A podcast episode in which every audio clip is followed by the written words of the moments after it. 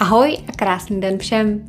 Vítám vás u dalšího dílu podcastu Každý je tím, kým se udělá, ve kterém pravidelně jednou týdně najdete konkrétní a jednoduché typy, jak ovládnout řeč těla a dostat pod kůži nepsaná pravidla, obchodní a společenské etikety. Teploty hodně pomalu, ale přece jen míří výš. A brzy tak přijdou na řadu krátké sukně, kraťasy a Bůh ví proč stále nesmrtelné košile s krátkým rukávem. Ale jak změřím, že právě moje sukně je příliš krátká a tudíž ne vždy vhodná? Nebo fakt si nemůžu vzít svoje nový kraťasy do kanceláře ani v pátek? A co košily s krátkým rukávem? Vždyť je venku přes 30 stupňů. Takže jak to je? Je to prosté. Tolerance umí být nekonečná a vždy záleží na kultuře společnosti, ve které pracujete, okolí, ve kterém se pohybujete a především na vás samých jak si přejete, aby vás okolí vnímalo. S krátkostí sukně nebo šatů pro dress code business se to má tak, že když položíte svou dlaň nad koleno, okraj sukně nebo šatů by se měl vaší dlaně dotýkat a délka by neměla být v žádném případě kratší. Pokud míříte do společnosti, doporučuji toto pravidlo dodržovat pro všechny společenské příležitosti. Jste-li však na dovolené nebo mezi blízkými přáteli, Záleží jen na vašem sebevědomí. A cítíte-li se na miny? Směle do toho.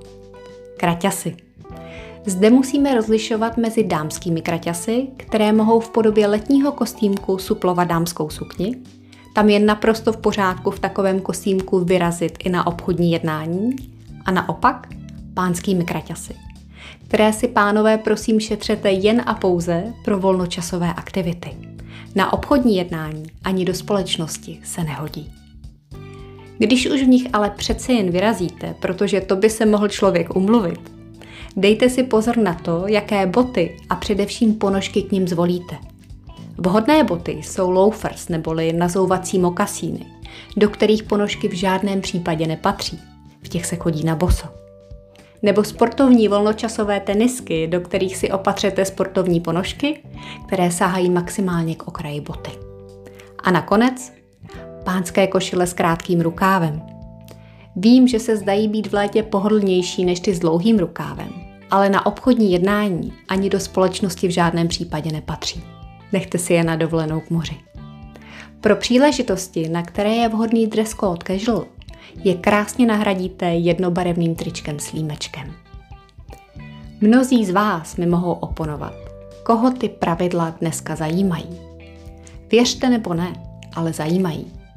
Protože tím, jak se oblékáme, vyjadřujeme respekt k firmě, kde pracujeme, klientovi, se kterým jednáme, značce, kterou reprezentujeme, nebo příležitosti, na kterou jsme byli pozváni. Je zcela v pořádku, když do kanceláře dorazíte na kole v kraťasech, ale pak se převléknete, protože nikdy nevíte, kdy si vás zavolá šéf, nebo budete neplánováně povoláni na obchodní jednání s klientem. Podobné to bude, když si s kamarády zajdete jako diváci v létě na fotbal. Vyrazíte pravděpodobně v kraťasech a pak si zajdete na pivo.